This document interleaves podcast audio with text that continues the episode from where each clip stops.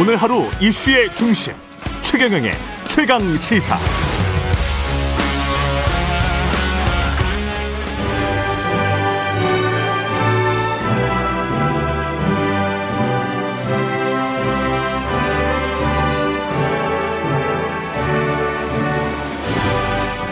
네, 전국의 가장 뜨거운 현안을 여야 의원 두 분과 이야기 나눠보는 최고의 정치. 오늘도 여야 의원 두 분 나오셨습니다. 더불어민주당 진성준 의원님 나오셨습니다. 안녕하세요. 네, 안녕하세요. 예, 국민의힘 성일정 의원님 나오셨습니다. 안녕하십니까. 예, 안녕하십니까. 예, 최경영의 최강 시사 유튜브에 검색하시면 실시간 방송 보실 수 있고요. 스마트폰 콩으로 보내시면 무료입니다. 문자 참여는 짧은 문자 50원, 긴 문자 100원이 드는 샵9730 무료인 콩 어플 또는 유튜브에 의견 보내 주시기 바랍니다. 오늘로 20대 대통령 선거가 딱 100일 남았답니다. 예, 네. D-100일.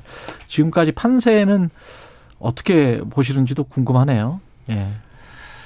어, 우선 두 후보 간의 격차가 많이 줄었지요. 음. 어, 그렇지만 뭐 근소하지만 윤석열 후보가 좀 앞서고 있는 건 모든 어, 그 여론조사가 공이 나타내 주고 있는 것 같고요. 음. 또 이제 민주당이 좀 혁신을 이렇게 좀 많이 하면서 후보보다는 당의 변화가 오는 거에 대해서 조금 그 당의 지지도도 좀 민주당이 오르고 있고요. 음. 또 후보들 간의 격차도 좀 줄고 있다 이렇게 보여지는데 어쨌든 추세선에서는 어 민주당의 추격세가 있는 거는 약 2주간에서 보여주고 있는 것 같습니다. 예, 뭐 성일정 의원님 오늘 주제 자체가 객관적으로 얘기할 수밖에 없는 주제인 것 같아서 막 그 예.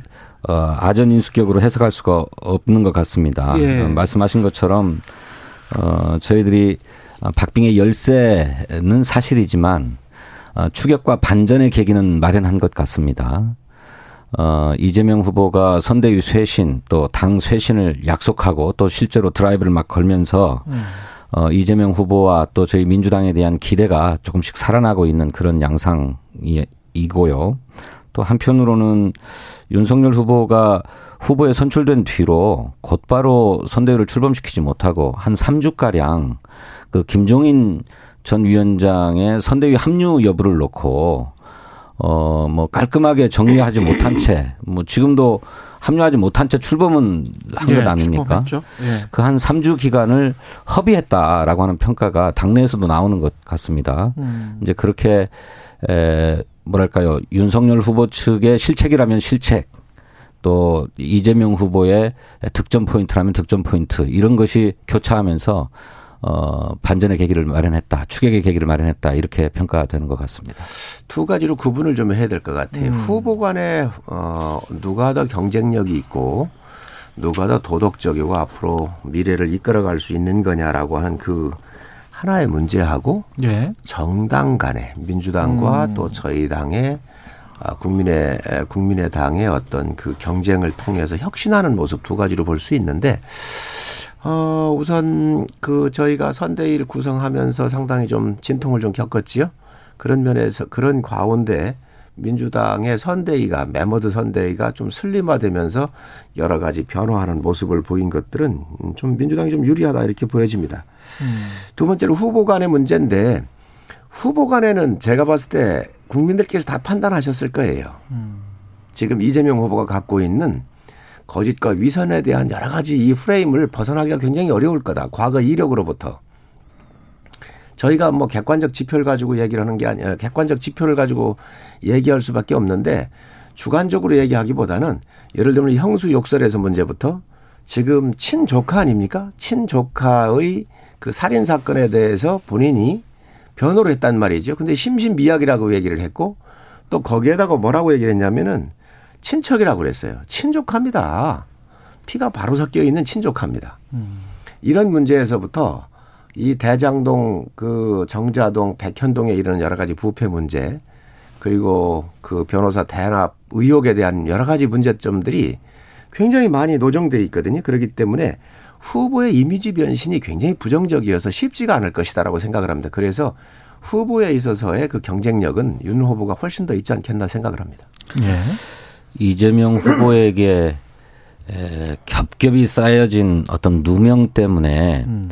부정적 이미지가 상당히 어, 진하게 드리워져 있는 것은 사실입니다. 그런데 이제 그걸 꼼꼼히 들여다보면 그게 다, 아, 왜곡과 누명이다라고 하는 것이 확인이 될 수 있습니다.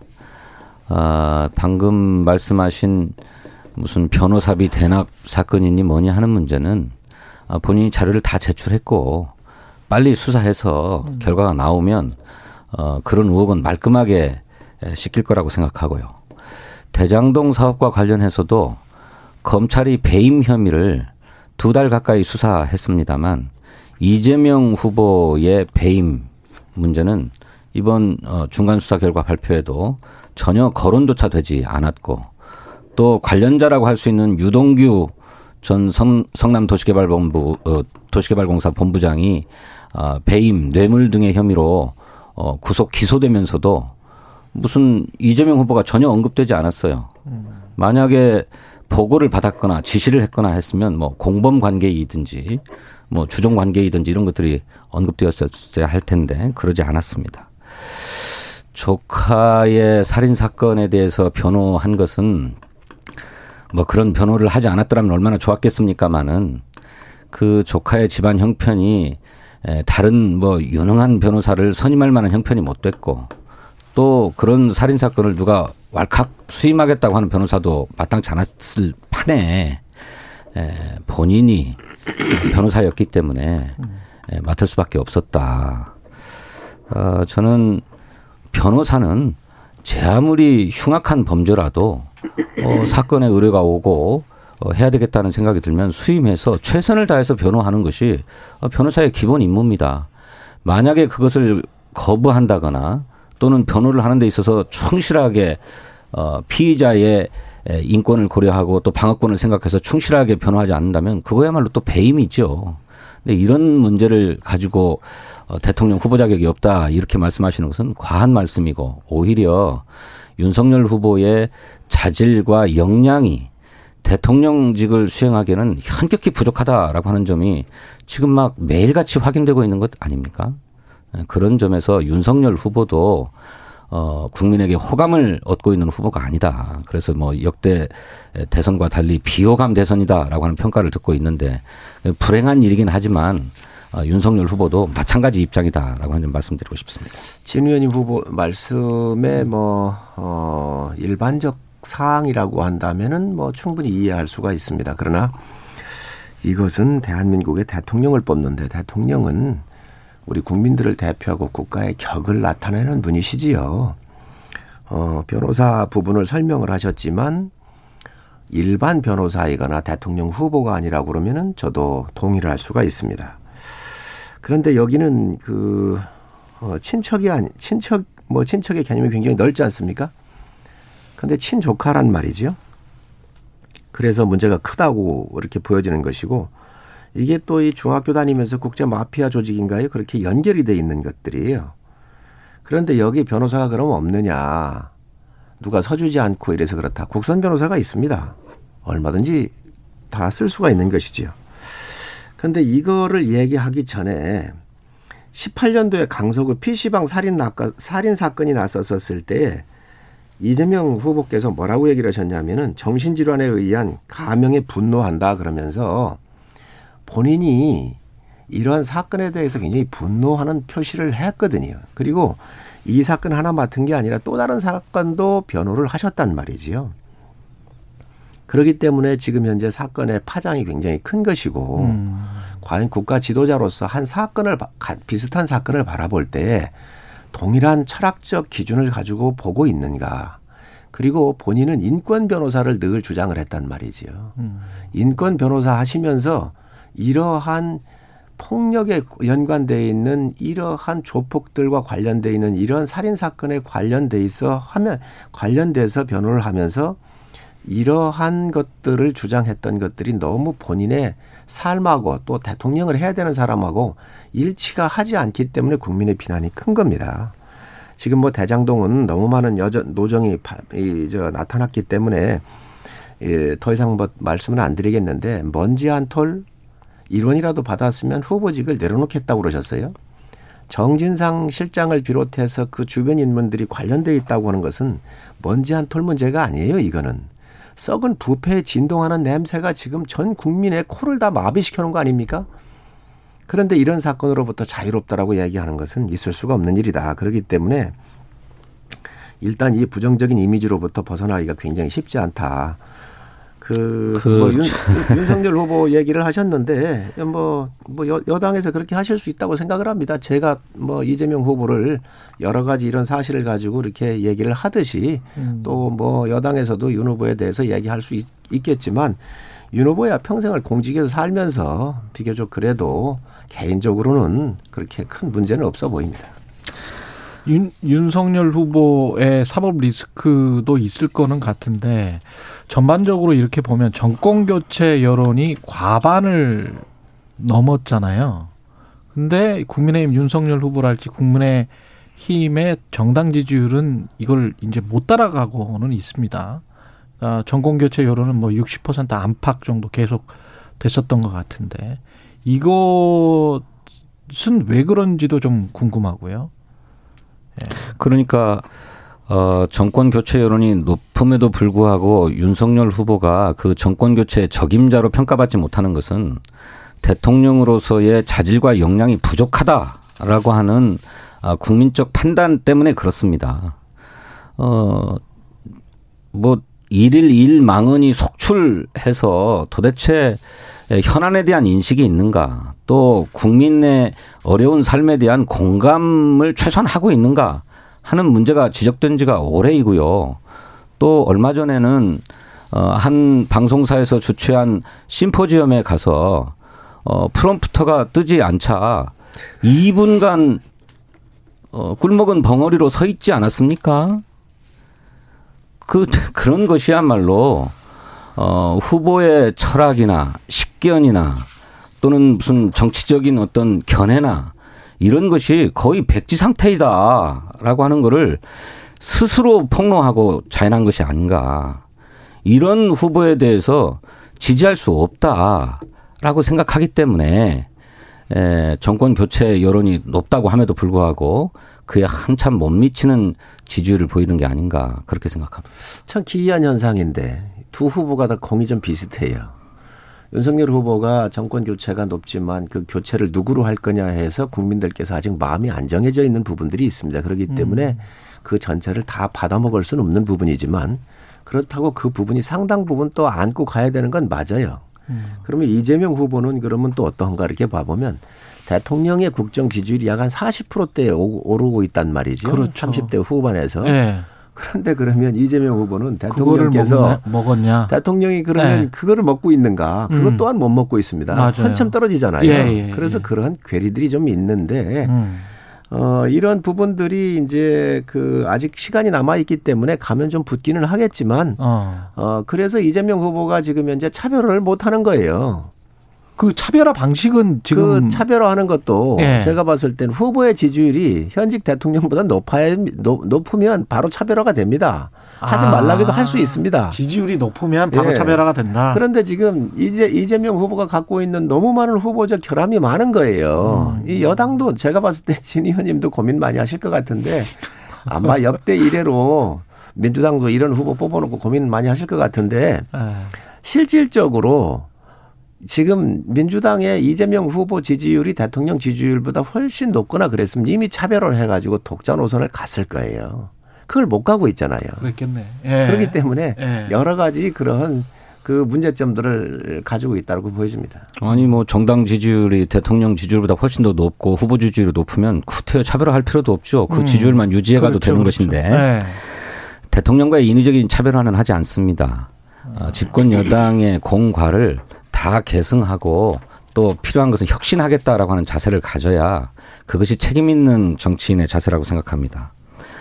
아, 있다면은 오류를 어떻게 바로잡을 것인가 또 한계를 어떻게 극복할 것인가 하는 데서 이전 정부의 발상이나 어떤 관행을 뛰어넘는 이런 음. 새롭고 혁신적인 발상은 할 수 있어도 뭐 일부러 어 차별화를 해서 대통령을 공격하고 정부를 공격하고 제 얼굴에 침 뱉기라고 생각해서 저는 그런 짓은 하지 않을 거고요. 어, 윤석열 후보의 자질과 역량이 부족하다는 것에 더해서 그 집안도 어, 범죄적 집안 아닙니까? 장모 무슨 무슨 무슨 범죄 집안이죠? 아니 뭐 장모께서 지금 구속 수감돼 있지 않습니까? 그리고 재판을 받고 있는 것도 아직 여러 건이고 또 그 부인도 도이치모터스 주가 조작 사건의 핵심임에도 불구하고 아직 수사가 제대로 이루어지지 않고 있다라고 하는 거고 또 무슨 어 이곳 저곳에 대학 강사로 취직하기 위해서 이력서를 써내는데 이 이력과 학력이라고 하는 게 전부 거짓말이다. 네. 조작됐다 라고 하는 얘기가 오래 전에부터 나왔는데도 하나 수사도 이루어지지 않고 있고 윤석열 후보 본인이 이러저런 사건으로 수사받고 있는 사안도 거의 열가지쯤 되지 않습니까? 그래서 저희들은 뭐 본부장 의혹이다라고 하는 얘기가 어 저 그쪽 당에서도 나올 정도라고 하는데 그 이를테면 어 집안의 문- 그런 문제를 다 밝혀져야 될 것이고 책임을 있다면 물어야 될 것이지만 이재명 후보가 직접적으로 책임져야 될 사안은 없습니다. 자꾸 그렇게 막 집안에 친조카가 뭔 사건을 저질렀으니 대통령이 부적합하다 이런 연좌제가 어디 있습니까 세상에? 연재자가 아니고요. 그럼 뭡니까? 신 의원님 정확하게 아셔야 됩니다.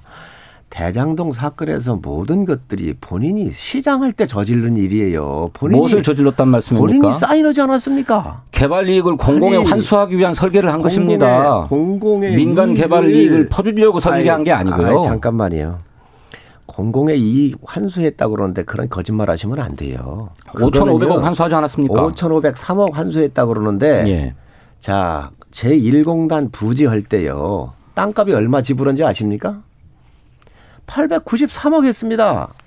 공원 부지할 때 얼마 한 줄 아십니까? 공원 부지 공사. 304억 했습니다. 합해봐야 1200억이에요. 2561억을 제1공단 부지 하는데 2560억을 썼다는 거 아닙니까? 근데 1200억 밖에 안 썼어요. 나머지 돈 어디 있습니까, 지금? 따져보도록 하는데요. 자, 아니, 잠깐, 당초에 잠깐, 잠깐 들어보세요. 공원화 아니, 계획을 아니, 수립할 때 사업비가 들어보세요. 2,600억으로 계산되었었습니다. 그러니까 실질적으로 들어간 돈에 비해서 나머지 돈 어디 갔냐는 거예요. 회수 그 서류적으로만 해놨고요. 또 이거 아니어도 원래 기반 사업 비용으로 다 들어가게 돼 있는 겁니다. 그렇게 하고 의원님, 제가 자, 한. 말씀만 드릴게요. 그 사업비 2,600억을 민간 업자가 성남시에 다 현금으로 내놓고 그 현금을 가지고 성남시가 사업한 게 아닙니다. 사업자가 돈을 들여서 공원화 사업을 한 거예요. 토지 보상비도 사업자가 냈고 그 공원을 꾸미는 데에도 사업자가 사업비를 낸 거예요. 만약에 2천 계획했던 2,600억보다 더 안 들어간 거라고 한다면 그 돈을 사업자가 가지고 있는 것이지 그게 이재명 후보가 가져간 것입니까? 자, 그러니 왜 그렇게 얘기를 하십니까? 그러니 유능하고 이렇지 않다는 거예요. 뭐가 유능하지 않아요? 자, 그런 것도 그만큼 들어가- 사업을 챙겨냈잖아요. 들어보세요. 사업자가 2,561억을 1공단 부지를 갖다가 공원화 한다고 해놓고 실질적으로는 1,200억 정도밖에 안 들어갔거든요. 그건 한번 따져보겠습니다, 나, 제가. 나머지 다 사업자 배불려 준 거 아닙니까? 왜 그게 배불려 준 거죠? 그러면 이런 거 감독도 제대로 못하는 사람이 무슨 시장을 해놓고 지금 대통령 하겠다는 거예요. 아니 계획보다 계획보다 예산이 덜 들어갔다고 한다면 그것이 왜 그게 성남시의 책임입니까? 제대로 받아내야지 필요도 2,500억을 아니 2,500억을 사업으로 받아낸 거잖아요. 자, 사업으로 받아냈으면 그만큼 공사비를 실질적으로 공사해 현금으로 받자는 게 아니지 않습니까? 잠깐만요. 실질적으로 땅을 사는데 893억밖에 안 들어갔고 그랬대요? 공사비로 예. 304억밖에 안 들어갔으면 나머지 업자 배불리도록 놔둔 거 아닙니까? 그럼 무능한 거지요. 실제로 돈이 자, 얼마나 들어갔는지는 저도 자, 따져보겠습니다만. 자, 그래서 이런 그게 왜 무능한 것입니까? 무능한 거지요. 현금으로 받겠다는 게 아니었지 않습니까? 성남 시민 속인 거지요. 왜 그게 속인 겁니까? 왜 안 속인 겁니까? 공원화 2,500억 을, 사업을 완료하면 되는 것 2,500억 을, 아닙니까? 2,500 공원화 사업으로 받기로 한 거잖아요. 2,561억을 공원화 하는데 민간 사업자 사업자로부터 받았다고 자랑을 했어요. 그게 총 토탈 5,503억이에요. 그런데 공원화만 떼서 보니까 실질적으로 거기에 들어간 돈은 1,200억 정도밖에 안 들어갔더라는 거예요. 예. 나무 돈, 뭐- 나머지, 나머지 돈을 받지도 못한 거 아닙니까? 그러면 무능한 거지요. 자 여기까지 하고요. 네, 예, 예. 이해할 수가 없는 아, 말씀을 그리고 하시네요. 제가 하나는 이거 좀 마무리해야 되겠습니다. 예, 예.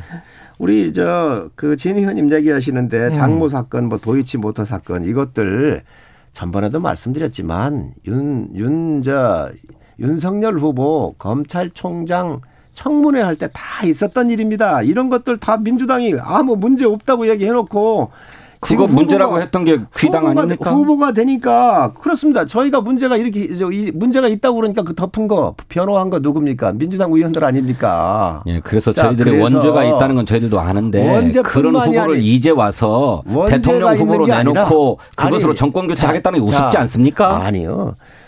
원죄가 있는 게 아니라 그 당에서 문제 없이 다 해놓고 지금 현재 저희 당의 후보가 되니까 이걸 11년 전 걸 꺼내다가 지금 현재에서 문제 삼는 거야말로 정말 잘못된 정치행위다라고 얘기하고 싶습니다. 예. 이 관련해서 두 후보 모두 특검 이 관련 진행되고 있습니까? 국회에서 논의가? 잘 논의가 안 되는데 예. 어, 야당이 정략적 태도를 벌여야 음. 그 특검 논의도 어, 진도가 나갈 거라고 생각합니다. 예.